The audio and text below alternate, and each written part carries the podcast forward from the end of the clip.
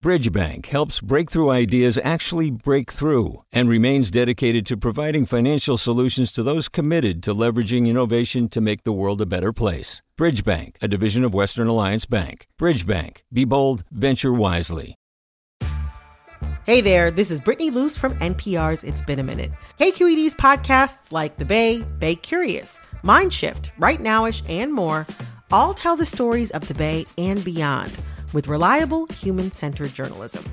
They aim to inspire, make you think, entertain, and expand your understanding of the place you call home.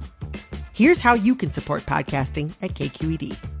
Showing your support is easy, and you can join Brittany in supporting KQED Podcast too at donate.kqed.org slash podcast. That's donate.kqed.org slash podcast from KQED.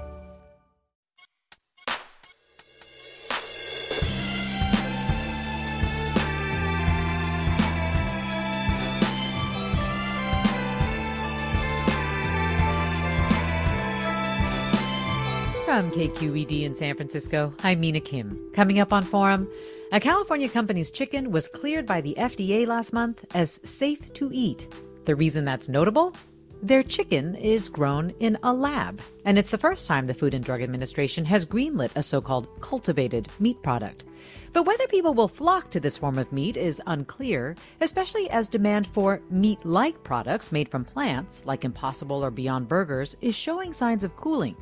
We check in on the latest efforts to get Americans to satisfy their meat cravings with alternatives after this news.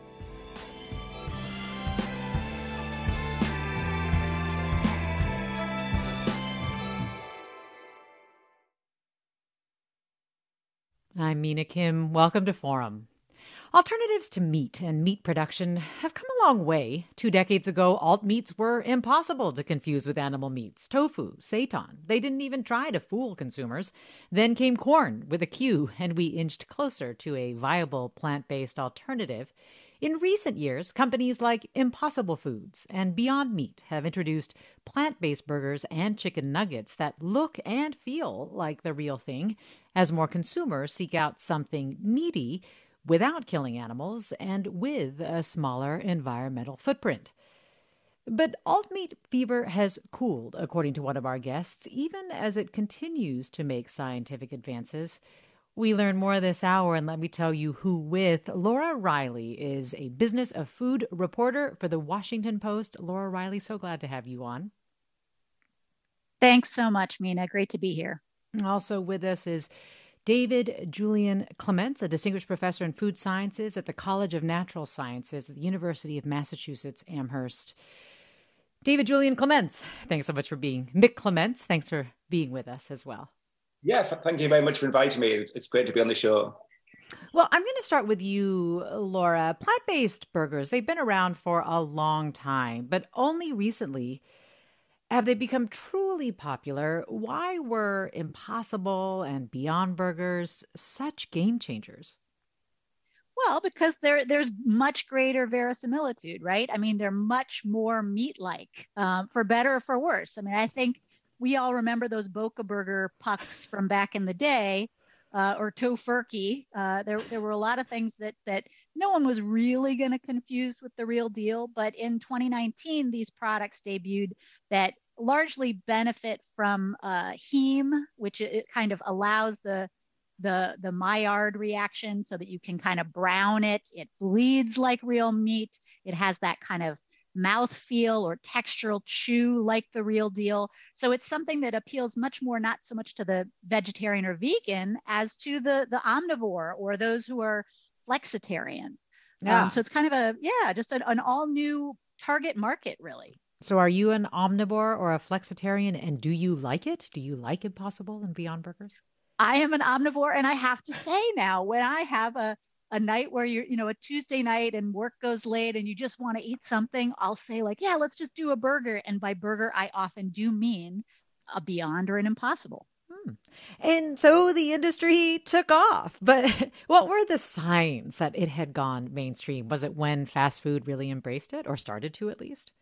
Sure. So the Impossible Whopper was kind of a, a pivotal moment, but I really think that the um, what got the biggest boost really is the pandemic. So at the beginning of the pandemic, so th- these launches were in 2019. You know, we saw that crazy IPO from Beyond.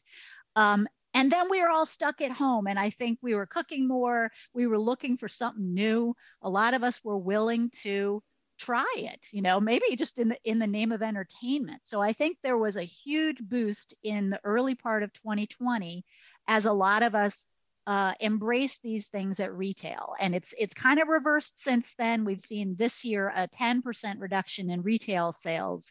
Um, and you know we'll, we'll, probably get into the reasons for some of that but it really was a, a, serendipitous moment for these products to launch yeah give us a quick overview as to why you think this industry has slowed a touch uh, consumer demand has slowed a touch what kind of bumps in the road has it seen well, I, I, think the, the big issue is price parity. I mean, we are, as everyone knows from looking at their, their wallet the past few months, you know, all of this inflation has made us a little more cautious at the grocery store. Um, and these products for the plant-based beef, they're still two times as expensive as the real deal. And for the plant-based chicken nuggets, they're about four times as hmm. expensive mm. as as real chicken nuggets. So you know you you have to kind of make that make that call that it's worth that additional price for you. Um, and then there are the kind of fuzzy health benefits. You know, you know, people are reading these long ingredient lists and saying, "Well, methylcellulose is that? Do I want to be eating that?" So so that's something that you know can be made better certainly they can make these products healthier for now they've mostly been um, focused on making them as um, analogous or as uh, kind of identical to the real thing as possible um, and another reason it, they might have cooled a little bit is there are too many players in the field. You know, there are 60 brands right now with over $500,000 in sales each. Mm. And, you know, if you look at the alt milk side, there are maybe 40 of those. So, you know, it may just be like too too big a scrum right now uh, for everybody to be making money. Um, and then, you know, I think that a lot of us have, ha- those of us who cook have found that maybe these products so far lack a little versatility. Um, they're patties, they're nuggets, they're not things that you necessarily use as ingredients. You know, they're not like a whole muscle cut that you would chop up and put in a stir fry in lieu of a you know a pork or a chicken. So th- there needs to be a greater versatility brought to bear on some of these things. Right right. Well uh, julian mcclements i want to talk a little bit more about what laura brought up is fuzzy health benefits. What are most of these big popular plant-based alt meats made of yeah, I think um, mainly one of the main functional ingredients is plant proteins, which can come from a variety of different sources, so things like soybeans or wheat or corn or peas or mung beans. Uh, and each of those proteins is uh, different in terms of its ability to make meat, but also in its uh, nutritional profile. But they also contain all sorts of other ingredients, so things like binders and um, gelling agents and emulsifiers and preservatives and colors and flavors and vitamins and minerals. So they do have a very long ingredient list. Uh, and I think just because they are, I mean, I think they are ultra processed foods, but just because they are ultra processed doesn't necessarily mean that they're unhealthy for you. But it doesn't, uh, but in many cases, that they are less healthy than the, um, the, the product that they're designed to replace. They're less healthy than an animal meat burger? In, in some cases, I think they are. I mean, I think we've we've been looking at not just plant based meats, but also you know plant based cheeses and milks and and um, uh. eggs and things like that. And they they've often got you know, for example, plant based cheeses might have no protein in it, and they're full of saturated fat and starch. So if you replace normal cheese with a plant based cheese, it could have some very um, detrimental health, you know, not you know detrimental health effects. So I think it's really important that we design these um, products cor- um, correctly. Well, you said that plant based meats are highly processed, but that's not necessarily a bad thing. What do you mean? Well, I think, you know, we, we all need process, processing for our food because, you know, if we didn't process them, um, first of all, they could be unsafe because they've got harmful microorganisms or toxins in which are removed by the processing operations. Uh, I think secondly, it increases the su- sustainability of the food system because if they if you don't process them, they will go off quicker and you have to throw them away. So you create a lot of food waste. Um, but when you do process them, you break down lots of the cellular structure that would be normally present in the plant, and that means that they tend to get digested much more quickly in your gastrointestinal tract, and that can lead to things like spikes of sugar in your bloodstream, which eventually could lead to overeating and things like diabetes. So I think it's it is really important to understand um, how to design these foods and how they behave after we eat them, so that we can make sure that they, they are actually healthy for us. As a vegetarian, do you like them, and how often do you eat them? these alt yeah, I mean, I'm never a, a, huge burger fan anyway. I mean, I didn't really go to fast food places very often, but I do eat them occasionally, maybe like once every two weeks or something like that, once a month. But I do like it. I like both the Impossible Burger uh, and the Beyond Meat Burger and, and lots of other um, plant based foods as well. Well, let me ask our listeners uh, do you eat alternative meat? Uh, the simulated meat that is uh, based on plants why or why not? Or have you stopped or slowed down buying plant based meat as there has been a little bit of that um, happening in the industry? And if so, why? You can tell us by emailing forum at kqed.org, finding us on Facebook or Twitter or Instagram at KQED Forum. You can always call us 866 733 6786, 866 733 6786. Julian, Laura also noted that the lack of versatility of this meat may also be part of the reason that things have slowed a bit. Why is it so hard to say make like a cut of meat as opposed to the ground beef or the nuggets? Yeah, I think foods are one of the products that we, you know, we come across every day in our lives, and we often assume that they're sort of very commonplace, everyday, simple materials, but they're actually incredibly complex materials. Um, you know, if you look at like the nano you know, at the nanoscale level in them and going upwards, they, they've got billions of different molecules which are organized into these very complex structures. And um, that determines things like what they look like and what they taste like and how they behave in, in our mouths and then how they break down in our, um, our bodies after we eat them. And I think it's extremely complicated to try and replicate um, meat products using plant-based ingredients. And I think one well, of the examples, one of the yeah, go right I, ahead, please sorry, one of the examples I give in my class, I teach a class on what's called future foods, and um, I try to show students how complicated this is. And I say, well, imagine that you're trying to make a carrot or an apple from a meat product, like from beef. And you can see, like, if you're going from like using beef to make an apple or a, you know, a pear or something like that, is incredibly complicated. And it's the same going the other way. But I think we're just so used to these plant-based products, we don't realize how complicated it is. Yeah, it's it's really true and I try to think about how you are going to approach trying to create something that is like something else. That's got to be really tough. Really quick, we're coming up on a break, Laura, but one last thing I wanted to ask you. Are restaurants buying into this um, at the level that we talked about fast food, but maybe more fine dining and so on? So, Impossible had a really great strategy in the beginning of um, getting widespread adoption via restaurants. So chefs in recent years are kind of the tastemakers. They normalize new foods for us. They they get us enthusiastic about things that we might be squeamish about cooking on our own. But in order to really scale up and make some serious money, it has to be more than the, the independents and the, the kind of upscale restaurants. Um, it has to be McDonald's. Um, so, uh, unfortunately, some of the big fast food restaurants have not had a lot of buy-in. Um, they the the McDonald's launched the McPlant earlier this year, and it was kind of a bust.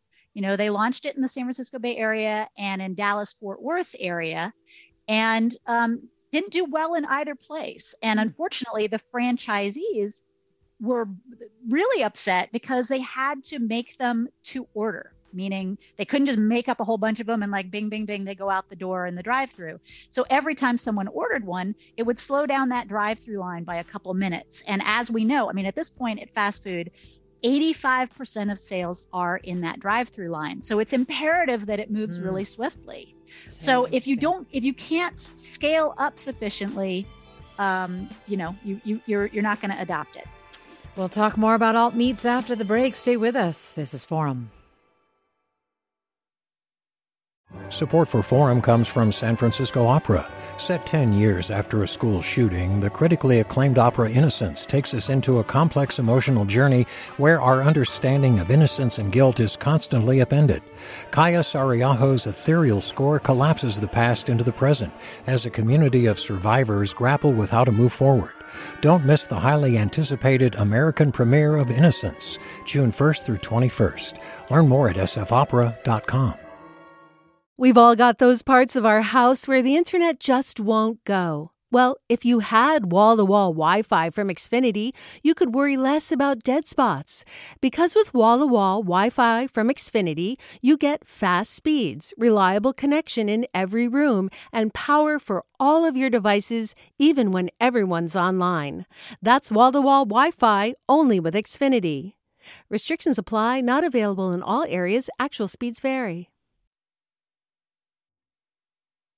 Welcome back to Forum. I'm Mina Kim. Here's what we're talking about tomorrow the year in film. You can tell us your picks for best and worst films of 2022 and why ahead of the show by leaving a voicemail at 415 553 3300.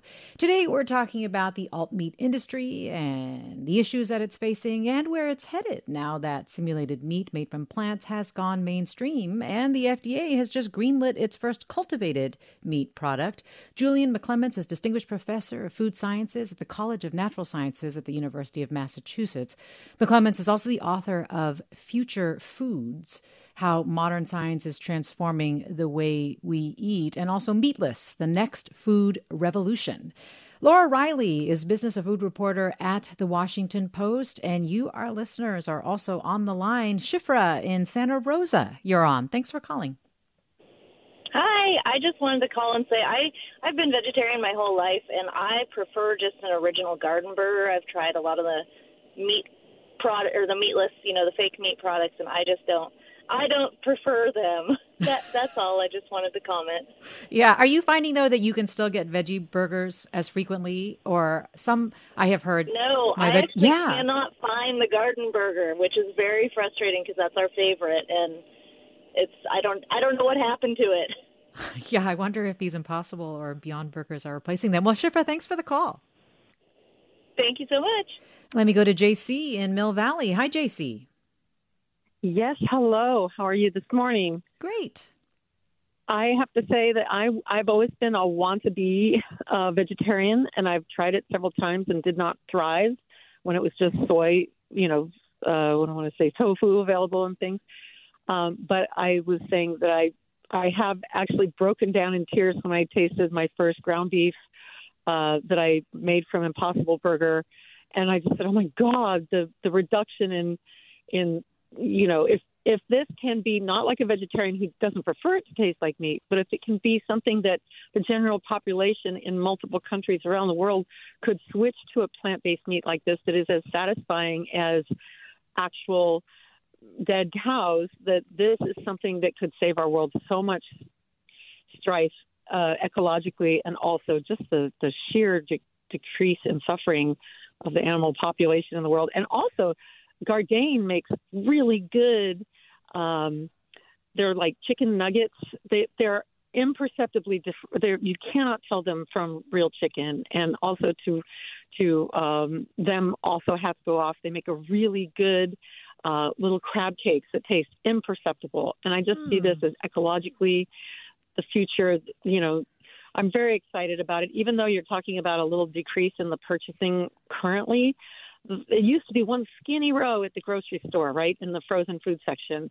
You'd have to run up and down aisles to find it. Now there's sometimes there's two whole cabinets full, and you're right, it's a big playing field, but I think that it's very adoptable by the general population who would normally consume huge amounts of chicken and mm. beef and things like this. So there'll always be a need for small family farms. I'm not saying about cutting it out altogether, but the giant factory farms is just kind of a disgrace, kind of a painful, life denigrating thing. And I and I just like the idea that we could switch to something much more life affirming. And uh, I feel very much like I thrive on this stuff. So, All right. Well, JC, I, I'm so glad to hear it, it, it created such a joyful, hopeful moment for you. Let me get Rebecca from Sacramento in here next. Hi, Rebecca. You're on. Hi, thank you. Um, I'm, I just want to give a little bit of pushback uh, to what your guest said about. Yes, you don't have cuts of meat, so-called cuts of meat, um, but there are so many um, alternatives like you have crumbles for making, you know, so-called beef crumbles. So you could make tacos, you could make soups, whatever. You have um, sausages and then sausage crumbles. You have uh, sliced meat that's I'm meat in quotes that's fabulous. Um, yeah. Oh, so you're saying the the versatility things. is greater than we may think with what is available. It, is that what you it mean? It is more versatile. There are even chicken strips that you could throw in stir fry or whatever you want to put put in. So there hmm. is a little bit of um, choice as for other things. And and I agree with uh, your previous caller there who said that Gardein. I mean, they make some sausage that honestly, and Tofurky does too. That you would. I, I've made it for. Uh, and they had no idea it wasn't me. mm-hmm. So it's really good, and it is nice to see such an expanded selection since I've uh, stopped eating meat. Now I it used to be so limited, and now it's just prolific and it's it's wonderful. Great well, place. Often I have found with really for some reason better uh, choice sometimes than the grocery stores are um, grocery outlets. wow. Well, Rebecca, I'm Thank you so much for calling in. Thank you for sharing some ideas, actually, for ways to use alt meats as well. Laura, we're really hearing some enthusiasts here. So I guess the question really is whether or not some of this cooling that we've seen in the market is a blip or if it really points to long term problems. I do want to read a couple of comments from listeners who are asking about the environmental impact of alternative meat. So, Robert writes I would love to buy the non meat products, but have yet to find one that is non GMO and organic. Have I overlooked a company that is making delicious organic non GMO patties? And Noel tweets Is the environmental impact less than factory farming? So, what can you tell us about the basically the environmental promise of alternative meats that it is far less of an impact and also about Robert's frustrations around non-GMO and organic. Well, so in the United States, corn and soy is by and large GMO. So if you can source um, some of these products that are maybe yellow pea or other ingredients that will will be not you know will not be uh, gmo so the bigger issue you know so the adoption of this is partly about enthusiasm for alt meat for plant-based or cultivated but it's also about antipathy for traditional animal ag. And i think that the case the bad press in the past you know couple years about big meat um, is pervasive. You know, I mean, we had we just had the UN, you know, COP 27 a couple weeks ago in in Egypt, and for the first time, the food system really took center stage. There were three pavilions at this at this you know conference about the food system, and a lot of the data that was being discussed was the impact of traditional animal ag. I mean, there was a the Stockholm Environmental Institute, uh, I think maybe two weeks ago, came out with something that they said animal-based food is responsible for 20% of greenhouse gas emissions, and there's no and biodiversity loss. So there's no way that we're going to get to that, you know 1.5 degrees Celsius warming uh, level, you know, of the, the Paris Accord, um, if we persist in um, animal ag the way we have. I mean, global meat consumption has doubled since 1990. So we have to do something, and this is obviously one massive opportunity um, if we if we embrace it. Sure, but Julian, Impossible Foods, for example, claims that its soy based burger uses 87% less water, takes 96% less land, 89% lower greenhouse gas emissions than a beef burger, and other companies make, you know, not dissimilar claims. So, why recently has it felt like the alt meat industry has been taking a hit in terms of its environmental impact? Yeah, I'm not sure. I mean, I think. Uh there's been a lot of life cycle analysis studies being done, and I think, like you said, they've all shown that you know it's around ninety percent decrease in you know key things like um, water use and pollution and greenhouse gas emissions. So I think there is a very strong argument for the um, uh, environmental sustainability of, the, of these products. Um, is it um, because of the way plants, the plants are grown or farmed or processed?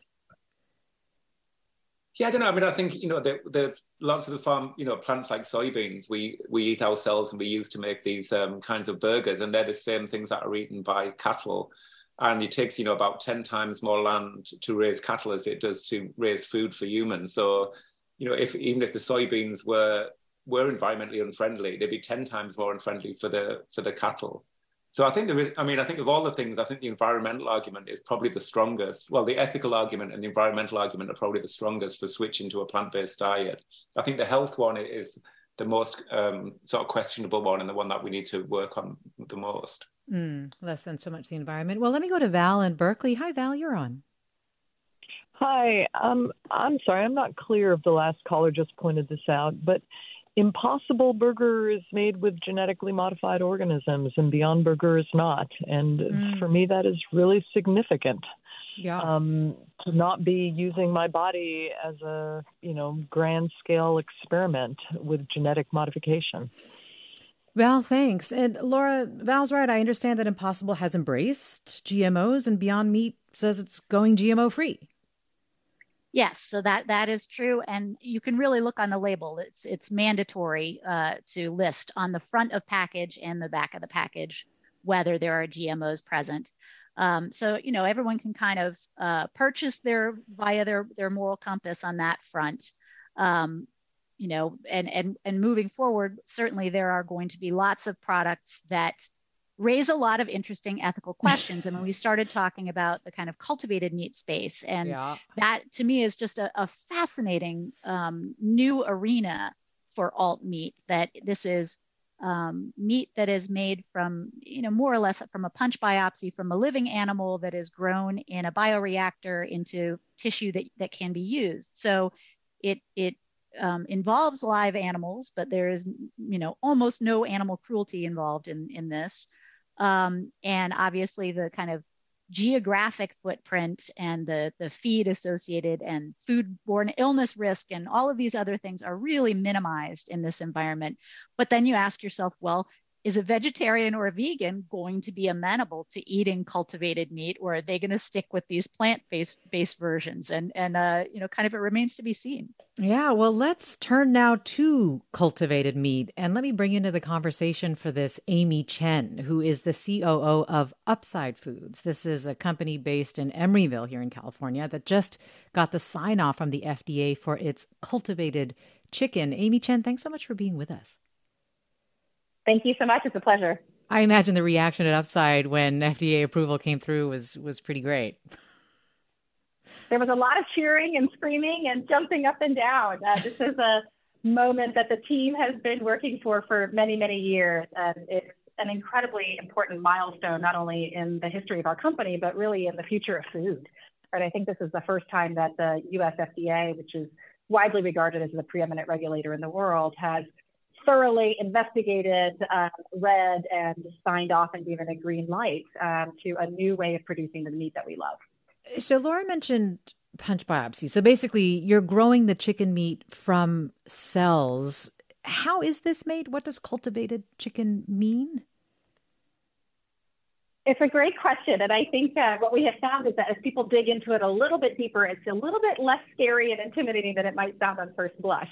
Um, but essentially, what happens is you take a sample of cells. Now, it could be, as Laura mentioned, from a live animal. It can also be from a fertilized egg um, or from another recently slaughtered animal. Um, there's a variety of different ways to do that. You then select the highest quality cells. So we select specifically for cells that taste great, that grow well.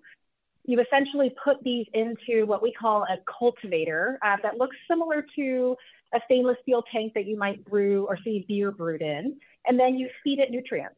So in the way that a chicken cell might actually get, normally get nutrients when the chicken eats corn or seed or grasses, uh, we feed uh, the chicken cells essentially the micro macronutrients um, that it needs to grow and thrive. We let it uh, do its thing, and happy cells like to produce more cells um, and delicious meat. And then after anywhere from seven to 14 days, you can harvest it and form it into any product that you want.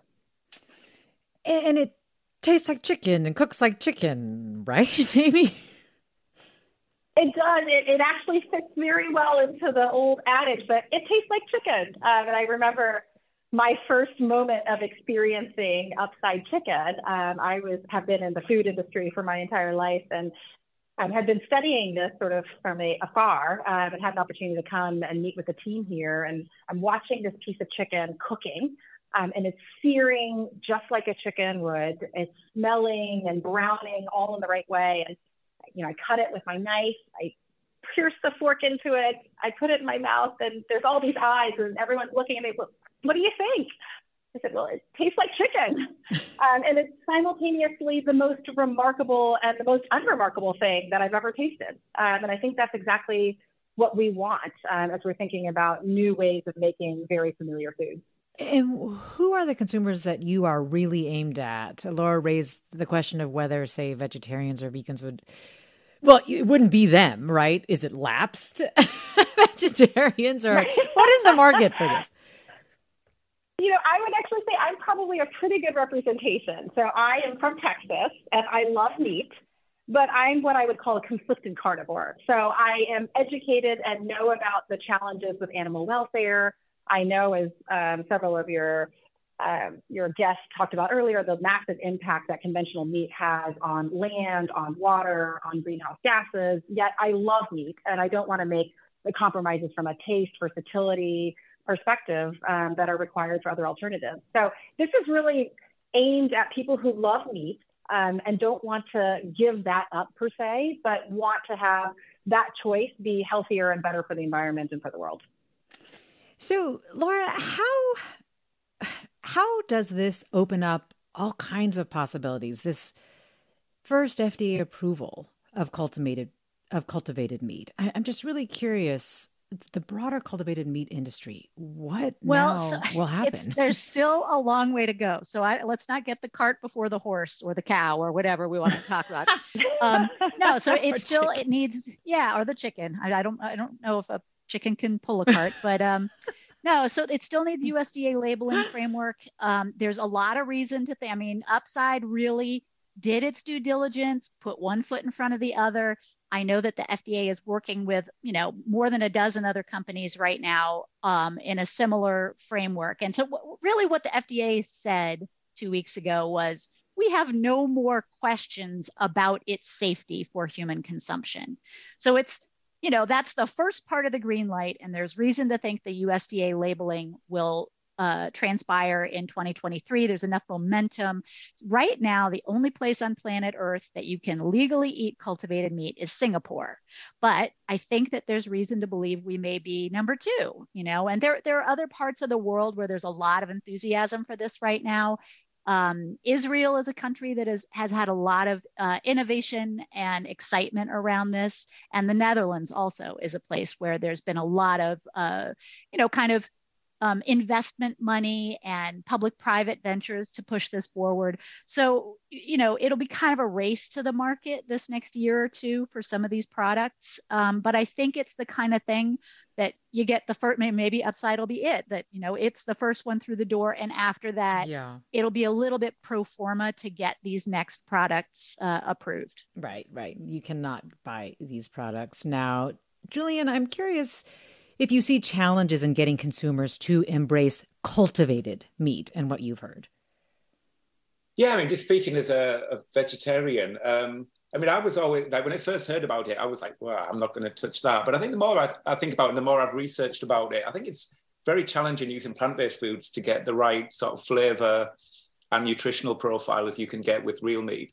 So I think there is some big advantages to this, um, you know, developing this technology uh, in the future. And I think, uh, as I always said, still a long way to go. I think in terms of scale up, uh, I think it's you know you, we need to like you know scale up a thousand times or ten thousand times to actually match the uh, the beef industry. Um, but I do I do think it's very very promising if consumers can get over it over this. You and mean like a, a yuck factor? I think is is a word that you used. Yeah. And we yeah, just have 10 seconds before the break. Go ahead. Yeah, there's a, there's a yuck factor eating it from a, you know, like a bioreactor, but there's a bigger yuck factor to me of eating it from a live animal. Hmm. yeah. Well, we'll have more about alternative meats and cultivated cultivated meats after the break. Stay with us. You're listening to Forum. I'm Mina Kim.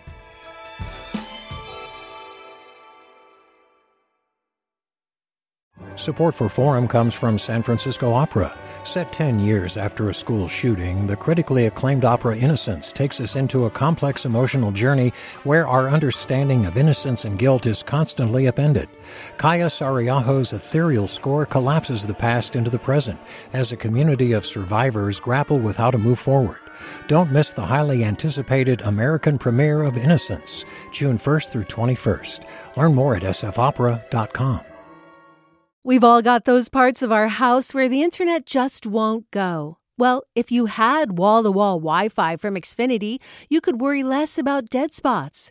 Because with wall to wall Wi Fi from Xfinity, you get fast speeds, reliable connection in every room, and power for all of your devices, even when everyone's online. That's wall to wall Wi Fi only with Xfinity. Restrictions apply, not available in all areas, actual speeds vary.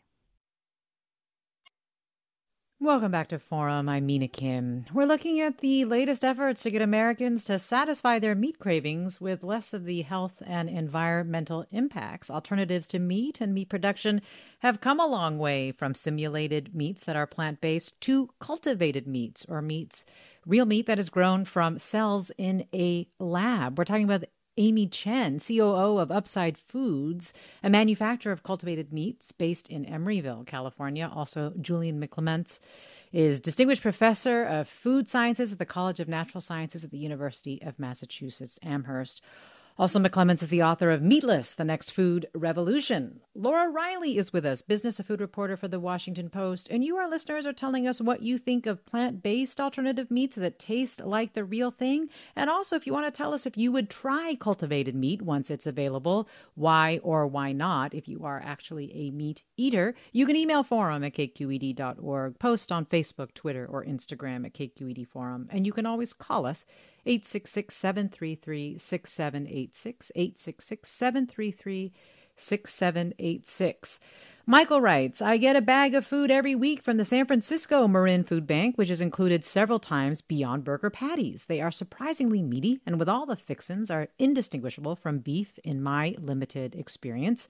Trish writes If you don't want to eat meat, either for philosophical or health reasons, what is the point of eating anything that emulates its taste or texture? Just eliminate it in any form from your diet and move on. Jennifer writes Plant based meat to me is like diet soda. What's the point? Eat the real thing, eat in moderation, be mindful of where your meat comes from, but eat real food made well and responsibly. Uh, and David writes, I've been eating vegan, plant based for five years, and buying alternative meats has been a lot like how omnivores buy luxury meats. It's a luxury. Though my family and friends are not vegan, they love my meat alternative cooking. This Thanksgiving, I cooked a store bought Tofurky and got a mostly positive reaction. This goes to say, in my opinion, that eating plant based every now and then can benefit not only your health or the environment, but also benefit open mindedness. Let me go to Merle in San Jose. You're on, Merle.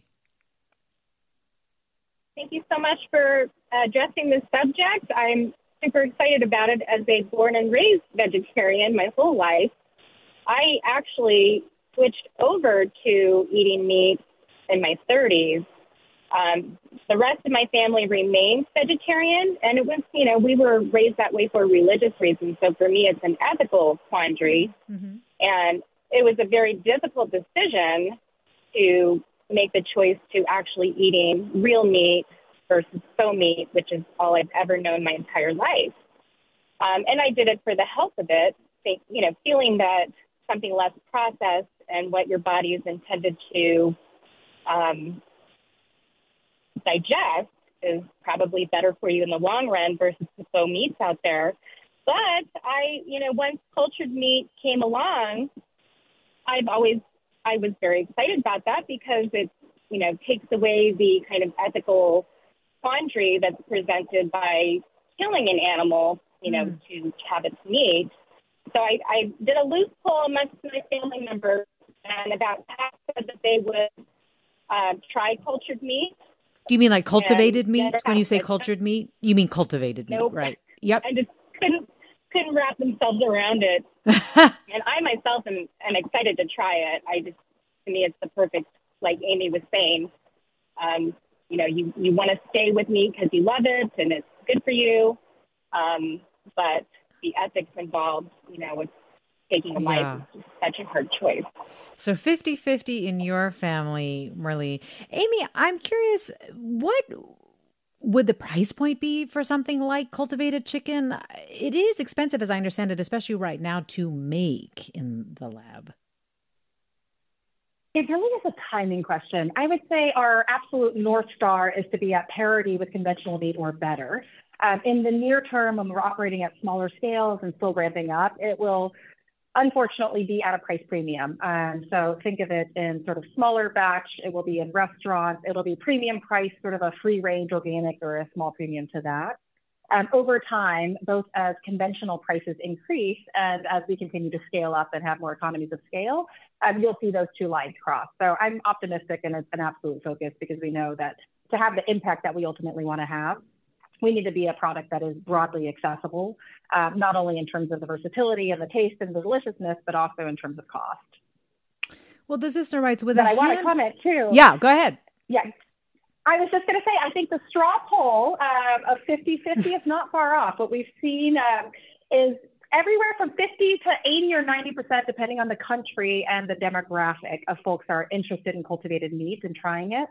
And what's interesting is two things. One, the more people learn about cultivated meat, the more excited they are about trying it. Um, and secondly, the younger people are from a generational perspective, the more open they are. So I think there's more awareness and uh, more of a sense that our food choices and our life choices can impact the environment and a willingness and a commitment to make decisions based on that. Well, the sister writes with a handful of cells, how many pounds of chicken can you create? You know, it's actually kind of amazing. It's um, I have the team doing, I think, from uh, the cells from a single chicken, it's at least 100,000 chickens. Um, and when you start thinking about 100 chickens or something, it's like more cells than in a galaxy or something. I mean, the exponential factor is very, very broad here. Um, and so I think the promise really is that you can take samples from a single chicken um, and produce tens of thousands, hundreds of thousands of pounds. Um, and that's a, a metric that we continue to work against. So that really has implications for the food supply potentially. I imagine you get that question. Like you could create so much more from so little. That's right. And long term, what we've been seeing, and um, as was pointed out earlier, there's countries like Israel um, in the Middle East, um, other countries like Singapore that have challenges in terms of conventional food agriculture from a resource perspective that have honed in on cultivated meat as an opportunity for food security. Um, and frankly, as the population of the world continues to grow dramatically, demand for meat is increasing, and the resources that we have are not. Um, so this ultimately is an important piece of the puzzle in my mind to allow humans to continue to thrive, to have the meat that they love in a way that actually works for planet for the planet as well. Hmm. Well, let me go to thank you. Let me go to caller Joey in San Francisco. Go ahead, Joey. You're on. Hi. Um, I just wanted to share uh, another alternative meat uh, that is truly plant based, and, and and that is the um, the uh, oh now I'm it's on hold for so long I forgot that it's um, Jackfruit? Is that right? Uh, I'm seeing this in the notes here. Yeah. Yeah, jackfruit. So it, uh, if you cook up jackfruit, and I had this at a taqueria in um, Arizona, in Tucson, and it was really remarkable how close to carnitas it was the texture, the flavor, and it was simply just uh, slow roasted, dried out a little bit, and then sauteed up with some spices, and it was fantastic, and it was incredibly satisfying. Hmm. And I just thought uh, people should know about that option as well. Well, thanks for telling us about it. As we do look ahead and as we talk about finding newer, maybe better alternatives, cultivated meats, and so on, Julian, I understand that uh, people are looking at seafood, alternative seafood, and that even your students have been working on perfecting a scallop. Can you talk a little bit about the challenges of trying to do seafood? Yeah, I mean, I think there's lots of other potential alternative protein sources. Where we haven't talked about like insect foods and microbial foods, but Yeah, we, we but we've been working with uh, you know sort of seafoods, um, and uh, some of my students. I had a Japanese student who was really excited about doing plant-based seafood, and um, we we made this thing that looked exactly like scallops, and they cooked exactly like scallops and had the same texture as scallops. And they were made out of basically um, peas and um, oranges. So it was like pectin from orange skin and uh, the protein from peas. So just using those two ingredients, we use what's called soft matter physics to organize these components into structures that simulated the um, the muscle fibers that you would normally get in in real scallops. And Laura, I am curious if you could just broaden out a little bit and tell us what is happening with regard to alternative seafood and, and how that sector is doing in terms of its status of whether and when it can go mainstream. Well, it hasn't been embraced nearly to the same degree. And, and I think there's some some solid reasons for that. I mean, for one, I think that a lot of us have real empathy for land mammals. You know, we relate to them, we feel a kinship with them. And I think that there is a lot more um, angst about eating land mammals. Um, and I think the ocean, because it all happens out of out of sight. You know, I don't think that we all have a, a firm conviction. We don't we don't relate to shrimp, say. You know, we don't have a lot of empathy there. Um, but uh, in the U.S., the biggest consumed seafoods are are salmon and shrimp. So if we can get really good facsimiles of those it would be enormous in uh, helping to reestablish the health of the oceans. It hasn't hasn't happened. There haven't been seafood companies that have scaled or had quite the success as as as companies like Impossible and Beyond, but there are a lot of people working on it. Um, so you know, it remains to be seen. I think that that there might be a little bit more of a yuck factor there. You know, I think that um, also uh, because seafood, especially in the case of something like salmon, is often eaten, it's consumed as a whole fillet without, it's not an ingredient in a big jumble of other things, or it's not on a bun. So it may be that the tech involved in creating those those whole muscle cuts for seafood isn't quite as evolved as it needs to be. Laura Reiley is business of food reporter for the Washington Post. Julian McClements is distinguished professor of food sciences at the University of Massachusetts Amherst, author of Meatless: The Next Food Revolution, and Amy Chen is COO of Upside Foods. And you are listening to Forum. I'm Mina Kim. Let me go to Christina next. Christina in Mill Valley, you're on. Uh, hi, I just had a quick question because I would love to have alternative meats to save the lives of the animals. And I'm curious though, since essentially what you'll be eating with the cultivated meats is the nutrients you're feeding that that culture, are the are the nutrients organic? Are they non-GMO? Um, and that's that's my question. Yeah, thanks, Christina. Amy, for you, the nutrients fed to cultivated chickens. Good, good question. It's a mix, um, and I think the answer is that the technology is flexible to allow for of the entire range. Um, so cell lines could be genetically modified or they could be non-genetically modified. And in the same way, most of the nutrients are pretty um, common. So things like salts and sugars, glucose. Um, some of them right now are amino acids, for example, that are produced by yeast. Some of those, again, involve a genetic modification or genetic engineered strains, and some do not. Um, so I would say it's a little bit of a mix there. Um, I think the focus has been right now on how do you develop and deliver the most amazing, um, tasty, delicious products. Um, I think some of the work to ensure that there is no GE in the process is probably one click further behind. Well, we're getting some comments coming in. Mio or Mayo writes, My main disappointment with plant based meats is I cannot take the salt and seasoning out. It may be necessary for preservation purposes, but how am I supposed to season this product into a classic Greek moussaka or Swedish meatball if they all come pre seasoned and pre salted? Drew writes, I stopped eating Impossible Burgers because they contain more saturated fat than beef burgers. Tanya writes Cultivated meat is a great alternative for those who already eat meat. Meat eaters need to switch to this if they can't tolerate vegetarian alternatives. I'm happy eating quinoa and lentils. Cultivated meat, while it sounds weird and gross, is better than factory farms. Lou writes basically, a steer is a bioreactor. So, what has the highest yuck factor? A big smelly animal walking in its own fecal matter and swarming with flies, or an FDA cleared stainless steel tank in a sterile warehouse? Tony similarly writes I'm on board for cultivated meat. Regarding yuck factors, the choice between a slaughterhouse and a lab is clear for me. Julian, we've been talking about creating more food from a few cells uh, and so on, and also trying to find things that uh, taste like meat. are we also just looking at creating new foods generally? You talked a little bit about um, about dairy and so on, but I'm just wondering about any other uh, any other types of food products besides those kind of I would say dairy-ish, meaty-ish ones that people are looking to try to replicate and do a lot of, a lot more of from maybe a small amount, even in the cultivated sense too.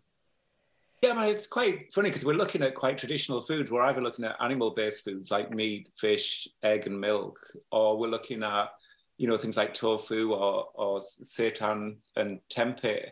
But I think, you know, we can make, you know, we from food ingredients, we can make any kind of protein to make the centerpiece of your of your plate. So we could make, you know, huge um, orange spheres that were sort of soft and squidgy, or we can make big purple um, pyramids that were like hard and uh, crunchy so I think we're just limited by our imagination. So I think in the future, maybe we will have a much more interesting plate where we can really design sort of health and wellness and sustainability and ethics into these products and also make something unique and um, uh, imaginative.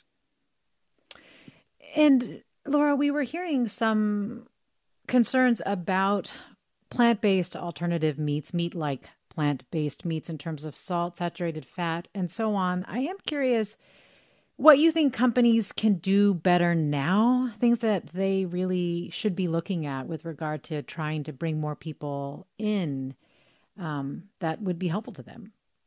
Well, it's just a matter of time before they they dial back the salt, but they add micronutrients, um, they you know find ways of of suspending uh, you know, like texturally making it great without having a lot of saturated fat. So it's it's just a matter of time. I mean, I think that they launched these products trying to get them as close to the real thing.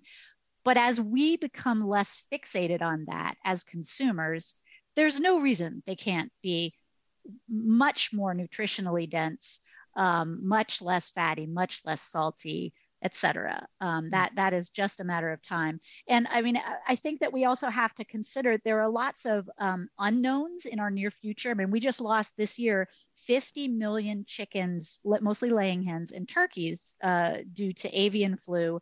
We've had um, African swine fever wipe out the whole herd of, of swine in China a few years ago, and it's crept closer and closer to North America. I mean, it's in the Dominican Republic and, and some other places. So, you know, there are lots of animal illnesses on the horizon or that we've kind of encountered to a smaller degree that could ratchet up that would really kickstart some of this um, innovation and, and provide a lot more incentive to adopt. Well, Lynn writes, I've been a vegetarian for 40 years and I would not be interested in cultivated meat. I can't see how it can ever be more environmentally friendly than growing a chicken. Another listener tweets I think cultivated meat will become as normal as turning away from gas vehicles and embracing electric cars. Both may take many decades to have worldwide adaptation, though. Amy Chen, really quick, what is the very first thing you're doing now that you have this FDA approval to try to get cultivated meat out on the market? Um, as Laura said, we are busy working with the USDA now to complete the approval, um, and we will be launching as soon as we complete all those steps. But uh, working with Dominique Crenn and her team at uh, Atelier Crenn, which is a three Michelin starred restaurant out in the Bay Area, to develop some amazing recipes that will introduce cultivated meat to the world. Amy Chen, Chief Operating Officer at Upside Foods in Emeryville. Thank you so much for joining us. Thank you. It's been a pleasure. Julian, Julian McClements, Distinguished Professor in Food Sciences at the University of Massachusetts Amherst, the College of Natural Sciences. Dr. McClements, so glad to have you on with us as well. It's been fantastic being on the show. Thanks for having me. Laura Reiley is Business of Food reporter for the Washington Post. Laura, really appreciate hearing your insights as well. Oh, thanks, Mina. It's been a treat. We've been talking about where alternative meats are headed and whether they're good for us and the planet. From hamburgers, chicken tenders to cultivated chicken. Grace Wan produced today's segment. Thank you, listeners, for sharing your insights, experiences, and even some recipes as well. You've been listening to Forum. I'm Mina Kim.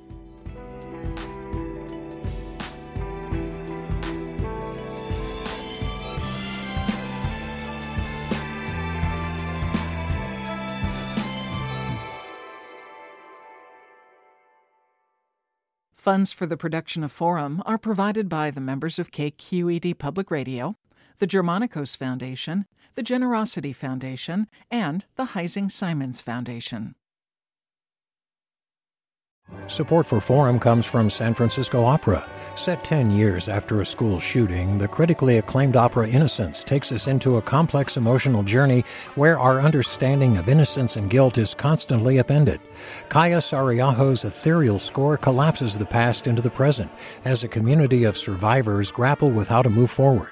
Don't miss the highly anticipated American premiere of Innocence, June 1st through 21st. Learn more at sfopera.com.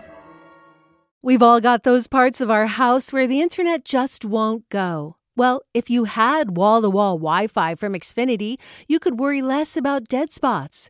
Because with wall to wall Wi Fi from Xfinity, you get fast speeds, reliable connection in every room, and power for all of your devices, even when everyone's online. That's wall to wall Wi Fi only with Xfinity. Restrictions apply, not available in all areas, actual speeds vary. All over the country, We need to improve reading in Wisconsin. schools are changing the way they teach reading. I'm calling for a renewed focus on literacy. We have gotten this wrong in New York and all across the nation. And it's happening because of a podcast. I think your podcast has changed my life. And I'm going to share this podcast with everyone I meet. Sold a Story investigates how teaching kids to read went wrong. New episodes of Sold a Story are available now.